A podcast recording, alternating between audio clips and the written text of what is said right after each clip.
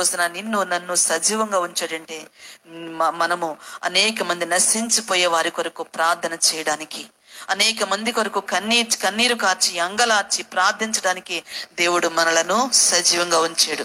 తోడేడు లాంటి సింహాలు లాంటి భయంకరమైన శ్రమల నుంచి దేవుడు తప్పించాడంటే కేవలం దేవుడు నీ ప్రక్కనే ఉండి నిన్ను బలపరచడం నిన్ను నిన్ను బలపరిచాడు కాబట్టి ఈ రోజున నిన్ను దేవుడు సజీవంగా ఉంచాడు.